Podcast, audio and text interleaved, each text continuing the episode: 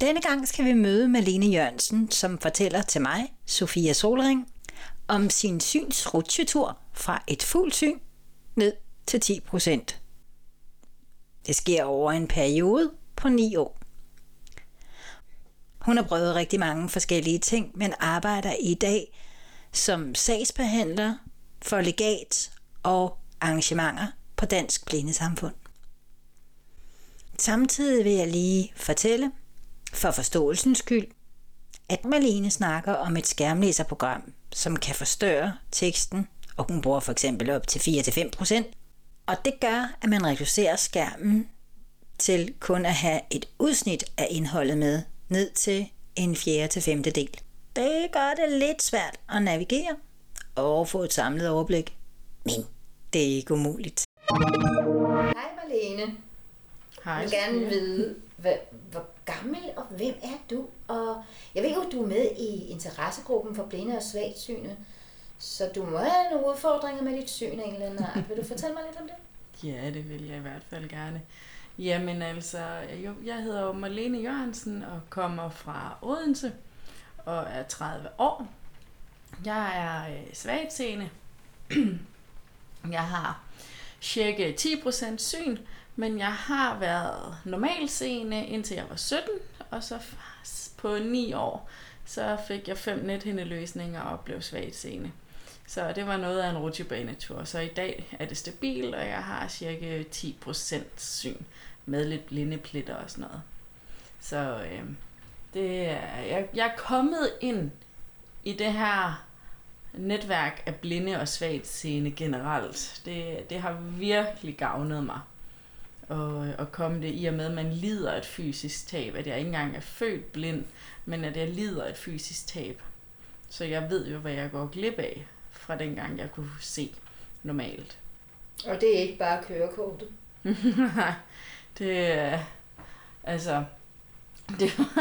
Det var jo lige omkring, jeg skulle til at tage kørekort. Ja. Men jeg ved ikke, om der var en årsag med galskaben, at jeg bare ikke skulle have kørekort. Det kan jo godt være jo. Det kan godt være, du har sat i svært ved at lave parallelparkering. Ja, det er jo lige nok. Det er ikke godt at vide jo. Så, men ja, det skete desværre lige slut på den sidste efterskole. Og så måtte jeg jo i gang med at tage en HF med dårligt syn og operationer og krisehjælp nærmest til eksamenerne, da jeg skulle have min studenterhue. Fordi det er der, det faktisk rigtigt begynder at gå galt tilbage i 12, hvor jeg blev student. Men jeg fik så meget hjælp, at jeg også får min hue og får den til tiden, eller fik den, så jeg ikke skulle. Hvad er det for noget meget hjælp, du fik der? Jamen det var... Jeg er jo ikke engang sikker på, om det var noget reelt hjælp, man normalt får, men jeg fik i hvert fald en med ind til min forberedelsestid, som sad og læste papirerne op, eller den tekst op, som vi skulle læse og analysere på. Jo, det er så der var en, der sad der og hjalp mig, og på det tidspunkt, der skulle jeg bare have det, for jeg kunne jo simpelthen ikke læse det, før jeg kunne gennemføre. Så, og heldigvis var jeg kun tog en HF og ikke en STX, som havde taget 3 år, for så havde jeg ikke fået min hue sådan lige på normal vis. På grund af det år, altså det var bare... Det var en tilpasning også, ikke? Altså det var virkelig en rusjetur. Ja, fuldstændig. Godt sætte sig ind i. Ja, det var det. Så, men efter et par år, så begyndte jeg jo at komme ind i det her samfund af andre blinde og svagtseende, og så gjorde jeg tilbage i 16, og det begyndte bare at blive mega fedt, at jeg lige pludselig var, altså forstå mig rigtigt, ikke? At jeg var den stærke, jeg var mere selvstændig, og med at jeg jo selvfølgelig automatisk kunne se nogle flere ting, jo. Og det gav jo mig en sejr og noget styrke, og på samme måde har jeg også bare set mega meget op til helt blinde, at de bare kæmper derudad, og der er ikke noget, der skal bremse dem. Det synes jeg er mega fedt at se. Selvom man er helt blind og ikke kan se figurer, former og farver, så kæmper man derudad, og man kan sagtens få en uddannelse og et arbejde og en familie. Har du nogensinde tvivlet på, om du kunne få en familie? Ja, mange gange. Eller sådan, det er jo det er jo det her med datinglivet for mig. Jeg sidder her som 30 år single, og, men jeg er bare en stærk individualist efterhånden. Så det kommer på et tidspunkt, tænker jeg bare. Det er jo ikke sikkert, det har noget med dit syn at gøre. Det kan også bare handle om, at du er stærk. Og det handler måske også om, at når man er svagtseende, så bliver man måske lidt mere selvmade. For det er man nødt til. Man er nødt til at gøre tingene selv. Ja. Eller hvad? Det kan jo sagtens være, men jeg tror... Fordi jeg kan jo ikke få... Jeg er jo socialt blind. Og især når man sidder på barer og restauranter, der er lidt mørkere, og så kan jeg slet ikke se folks ansigtsmimikker overhovedet. Så er det gisme svært at sidde og flirte med nogen jo. Det er svært at få den kontakt egentlig, men så får man den jo på mange andre måder. Men hvad med kollegaer? Du er i job i dag, ikke? Ja, det er jeg. Jeg har faktisk kun af 2 omgange. Det er godt, at man ikke flirter med kollegaer, men der har man jo også til brug for at være i øjenhøjde. Føler du dig i øjenhøjde med dine kollegaer? Det gør jeg absolut.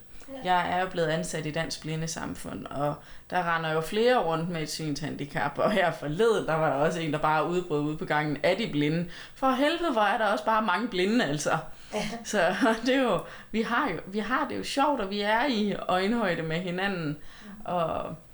Det synes jeg bare er super fedt. Nu har jeg også været i en anden virksomhed, hvor jeg var den eneste svagtseende, og det har jo sine andre kampe, når man står der alene med det, men så må man jo også bare fortælle, hvad man har brug for. Og jeg var i noget telemarketing for nødhjælpsorganisationer, og det var jeg bare desværre lidt for længe, så jeg skulle ud og lave noget andet, og havde lidt ro på, og så søgte jeg nogle andre jobs, og så kom jeg ind her hos Dansk Blindesamfund, hvor jeg er nu og har været et lille halvt års tid. Følte du, at du kom til kort der i telemarketing? Eller var det nogle andre ting, der gjorde sig gældende? Altså, hvad tænker du på? Jeg tænker på, om det var begrænsninger, dine synsbegrænsninger, der gjorde, at du tænkte, nej, det her det magter jeg simpelthen ikke? Nej. Det var det slet. Det var noget andet. Ja, jamen, det var noget helt andet. Altså, ja. Det er selve branchen, jeg ikke var så glad for til sidst. Fordi synsmæssigt, der var det jo bare en lille smule på computeren, og så skulle jeg bare sidde og snakke. Og uden at prale for meget, så var jeg en af de bedste fundraiser ud af 100 i den virksomhed. Fordi jeg bare var hamrende god til at væve medlemmer. Og det er jo det, man skal. Ja. Ja. Savner du det? Nej, det gør jeg ikke. Du er lykkelig for det job, du har nu? Ja. Det er jeg. Det andet var sådan lidt en svingdør eller et springbræt, pænere sagt, til at komme videre og prøve noget andet.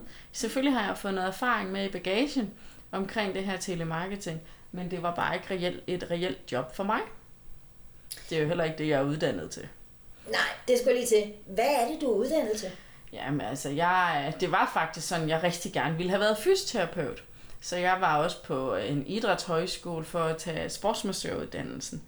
Men jeg kom aldrig ind, og så tænkte jeg, jamen ved du hvad, så jeg er klar til at studere.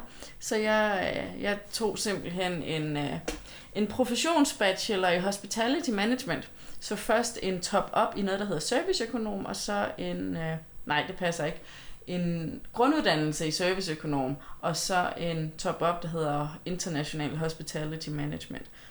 Og det lyder finere, end det er, men det er en meget... Jeg sidder og tænker, hvor er fysioterapeuten blevet af i det?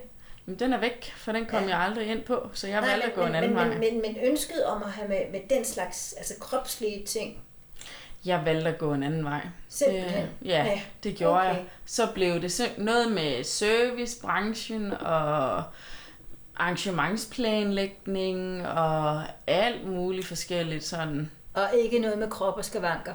Nej, så bruger jeg det i min fritid lidt, og kan godt lide at være aktiv og i gang, og sådan, så nej, egentlig. Var det et offer for dig? Nej. Det var ikke en drøm, der røg på gulvet med et brag? Nej, det var det faktisk ikke, fordi jeg har ikke sådan alligevel vidst, hvad jeg egentlig skulle, så jeg kunne lige så godt tage en uddannelse. Så har jeg en uddannelse, jeg altid faldt noget at falde tilbage på. Ja. Så kan man måske snakke om, jamen har jeg fortrudt det, men det tror jeg faktisk ikke, jeg har. Nej. Fordi uanset næsten hvad uddannelse du tager, så er det ikke sikkert, at du får sådan et job, hvis du vælger at gå en anden vej, som du rent faktisk så bliver glad for. Og jeg er ikke direkte uddannet til det, jeg sidder med lige nu. Nej. Så der er mange muligheder, men jeg havde det bare sådan lidt, nu skal jeg have mig en uddannelse. Så, og det kæmpede jeg mig også igennem med, desværre med operationer nærmest hver halve år dengang. Ja, den har været sej. Ja, den var sej, men jeg gjorde det, og skal også bare have det, fordi det er, altså det styrker en også at have en uddannelse, synes jeg. Men er du stolt? Ja, for fanden. Det er jeg. Jeg er meget stolt. Det er dejligt. Det er jo en kamp, uanset hvad, om man næsten ikke har nogen skavanker eller noget som helst, men at man så har et synshandicap oven i hatten, og jeg var også lidt stolt, da vi havde dimission, fordi så bliver jeg lige pludselig råbt op, og så fik jeg en fighterpris af skolen. Så det er jeg også stolt af, jo. Men du er fighter? Ja, det er vi alle sammen jo, på hver vores måde. Men er det en ekstra, du har fået med, tror du? Altså, jeg var den eneste, der fik sådan en særlig pris på skolen i den årgang. Ja. Men af andre blinde og svagtseende, så er der nogen, der kæmper meget mere end mig. Men det, jeg skal jo også fokusere på mig selv, jo. Og kæmpe for mig selv. Og jamen det, jeg mener, det er, at i takt med, at du har fået den her udfordring, og det har begrænset dig, kan man så sige, at du har udviklet en stærkere fighter, end du måske var, da du var 17? Helt klart. Helt klart. Det, og jo flere ting, jo flere små sejre, man også kommer igennem, jo større styrke får man til at jamen netop til at komme ud og udfordre dig til endnu flere ting, blive endnu bedre. Altså jeg har selv begyndt at holde små foredrag også nu, og stå og snakke foran folk. Ja. Er det svært, når du ikke kan se den? Ja, det synes jeg faktisk det er, fordi jeg fortæller også med en lille joke i starten det her med, at der er en årsag til, at jeg kigger ned, fordi mine øjne ikke kan fokusere ordentligt på jer, og så flakker de simpelthen sådan rundt, så det er for at få noget ro på, så de ved det fra en start af. Ja. Så, men man bliver mere og mere rolig, jo flere gange man står foran folk og snakker. Og jeg har også noget erfaring i noget bestyrelsesarbejde, både fra DBSU og noget Rotary og kommende måske i interessegruppen. Ja, ja. Så du er blevet herre i eget hus? Det kan man vist godt sige, ja. Ja. Hvad var det, der gjorde, at du blev et med det her? Og ligesom sagde til dig selv, det er sådan, det er. Og nu må jeg altså, gå på det her. Jeg har altid været typen, som har taget sig én ting ad gangen. Men jeg tror, det er kommet med accepten af, og så gå med sin blindestok, især når det er mørkt. Yeah. Fordi jeg bruger den ikke sådan rigtigt til daglig. Men en gang imellem er det dejligt, at den spreder vandene, når folk kommer gående. Men jeg blev svagtseende sådan rigtig i 12. Men jeg vil næsten sige, i 18-20, det var ligesom der, at det begyndte for mig, at jeg rent faktisk accepterede det, og virkelig fandt mig til rette i det. I hvert fald i 20, der begyndte det at gå rigtig godt, synes jeg, hvor jeg slapper af i det, og jeg hygger mig stadigvæk med at bage hjemme i køkkenet, og jeg ser mine venner, og især, altså jeg er med i det her Rotary, og det har bare gjort, der har jeg siddet på præsidentposten og styret klubben og møderne og sådan noget. Det har virkelig styrket mig i også diversiteten, for der er jeg den eneste svagtseende. Jamen altså, jeg kan jo godt en hel masse, der er bare nogle ting, jeg lige skal have lidt hjælp til. Og det bestyrker mig i, jamen jeg skal gå mine veje, det jeg har lyst til. Der må også være mange klap på skulderen, når man er i et ligeværdigt samarbejde med de seende. Altså, man får nogle stoltheder, og man siger, yes, jeg gjorde det. Altså, jeg blev accepteret. Jeg føler lige så meget som de andre. Det klap på skulderen må du også have mærket mange gange. Det mærker jeg også rigtig mange gange, og jeg må nok også erkende, at mit kærlighedssprog, det er faktisk det her med anerkendelse. Men jeg vil så også sige, jo mange gange, når man så er sammen med seende, så får man også det her dunk oven i hovedet, fordi jeg bliver mindet om hele tiden. Ej, det kunne jeg have set en gang, det så jeg engang, og jeg kan altså ikke se folks ansigter, og det hele kører i den her onde negative spiral, som jeg bare virkelig prøver at lægge på hylden, og så se de positive ting i det. Jeg er meget glad og positivt livsindstillet. Ja. Jamen det er rigtigt, man skal holde fast en gang imellem. Ja. Og der er også dage, hvor det er, man tænker, sådan har jeg det i hvert fald, jeg tænker, ej, det er ikke lige i dag, jeg føler mig som succesen, men det skal jeg altså bare. Jamen der er dage, hvor man bare tænker, det er bare en lortedag. Men så må man jo finde de ting, at man slapper af i og har det godt med. Og så kommer man jo stille og roligt om på den anden side igen, og så er en god nat søvn rigtig godt jo. Men hvad gør du ellers? Løbeture, eller hvordan kommer du i gang, hvis du er dernede? For mig, der tror jeg faktisk, jeg får enormt meget energi af at være social, ja, og være sammen med andre. Ja. Og især mine morgener, hvor jeg faktisk er mig selv, men jeg skruer op for radioen lige så snart jeg står op. Mm. Og så uanset næsten hvad musik det er, så er der bare smil og glade dage, og så er der god snak i radioen, og det, jeg synes, det er så dejligt. Mm. Det er skønt at slå øjnene op hver morgen og være i godt humør. Det, altså, men der er mange ting, jeg godt kan lide.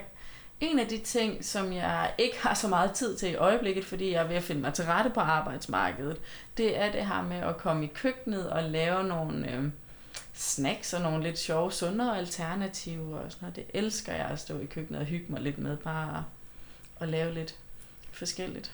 Og det er jo også en af de ting, man kan samle sig selv op ved, hvis man har en nedtursdag, hvor man siger, nu laver jeg lige noget rigtig lækkert til vennerne, fordi så er der ros i den anden ende. Mm. Ja, nemlig. Ja, så er en lydbog eller en god podcast. Altså, jeg er mega stor fan af Sitter-podcast med Eben Jajle og Signe Lindqvist. Det er to dejlige damer, som bare er i godt humør og snakker om løst og fast af det hele. Og det er 50 minutter, hvor tankerne bare flyver hen på dem. Og det synes jeg er mega godt. Og jeg var faktisk, da jeg blev svagtseende, jeg var jo total modstander af at have høretelefoner i ørerne, og det gjorde jo ondt, og jeg gad det bare ikke. Og nu kan jeg ikke undvære det, fordi jeg også hører lidt tale på telefonen, når jeg skal læse e-mails. Okay, så du bruger noget skærmlæser? Ja, jeg bruger Zoomtext og sætter talen til, når der er længere tekst. Det gør jeg. Hvor meget forstørrelse er du ude i at bruge? Ja, en del. Sådan en ret stor del, vil jeg sige. Det er ikke, og er det en hemmelighed? Jamen, jeg ved ikke, hvad hedder det? Nej, det ved jeg godt. Man kører lidt op og ned. Ja, og det kører, altså ligger på Zoomtekst, og dem, der ved, hvad det handler om, så tror jeg primært, det ligger på 4,5 til 5. Ja. Men jeg zoomer rigtig meget ind og ud, fordi det, mit syn, det fejler, det er, at jeg ikke har skarphedssyn tilbage, men jeg har sådan rimelig meget orienteringssynet tilbage, så jeg begår mig rigtig, rigtig godt, og så er det jo bare, jeg plejer at sige, jo større, jo bedre tekst, jo bedre. Ah, du er en af de der snyder, der kan bedre se, hvad der foregår ude på vejen, hvad der står på skærmen. Ja, lige præcis. Det ja. Kan jeg nemlig. Fordi det er det der med perifærsyn, der ligger ude i siden, ja. Altså ude i kanterne, ikke? Jo. Det... Hvordan er det så med farver? Der er ikke noget som helst. Nej, men det skal du så heller ikke bruge i dit job. Nej, det skal jeg ikke. Altså, man kan sige, jeg har nogle slørede pletter, så er det en... mørkeblå, eller er det en anden, ja, nogle farver, der ligger tæt op og ned af hinanden. Det kan godt være svært jo selvfølgelig. Men jeg ser faktisk allerbedst der, hvis man bruger urskiven, så er det jo sådan faktisk ned fra klokken 6 til klokken 9. Så. På begge øjne?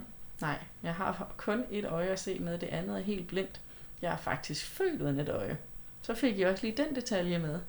At jeg er født uden et øje, og er en af de første i Danmark, der har fået lavet min protese så pænt. Ja. Er der noget, du vil sige her til sidst? Jamen, jeg vil jo altså sige, at holde hovedet højt derude, og ligesom bare være, tage de små sejre, og være glade for dem. Og er man blevet mere nysgerrig på mig, er man velkommen til at tage kontakt til mig også. Det må man hjertens gerne. Jeg står gerne som, at jeg gerne vil tale med nogen, eller ambassadør for noget. Det vil jeg rigtig gerne. Okay. Og man finder dig på Facebook, eller hvad? Ja. Det kan man. Jeg er både inde i interessegruppen også, og inde i forskellige grupper, hvad angår blinde og svagtseende. Tak skal du have. Velbekomme.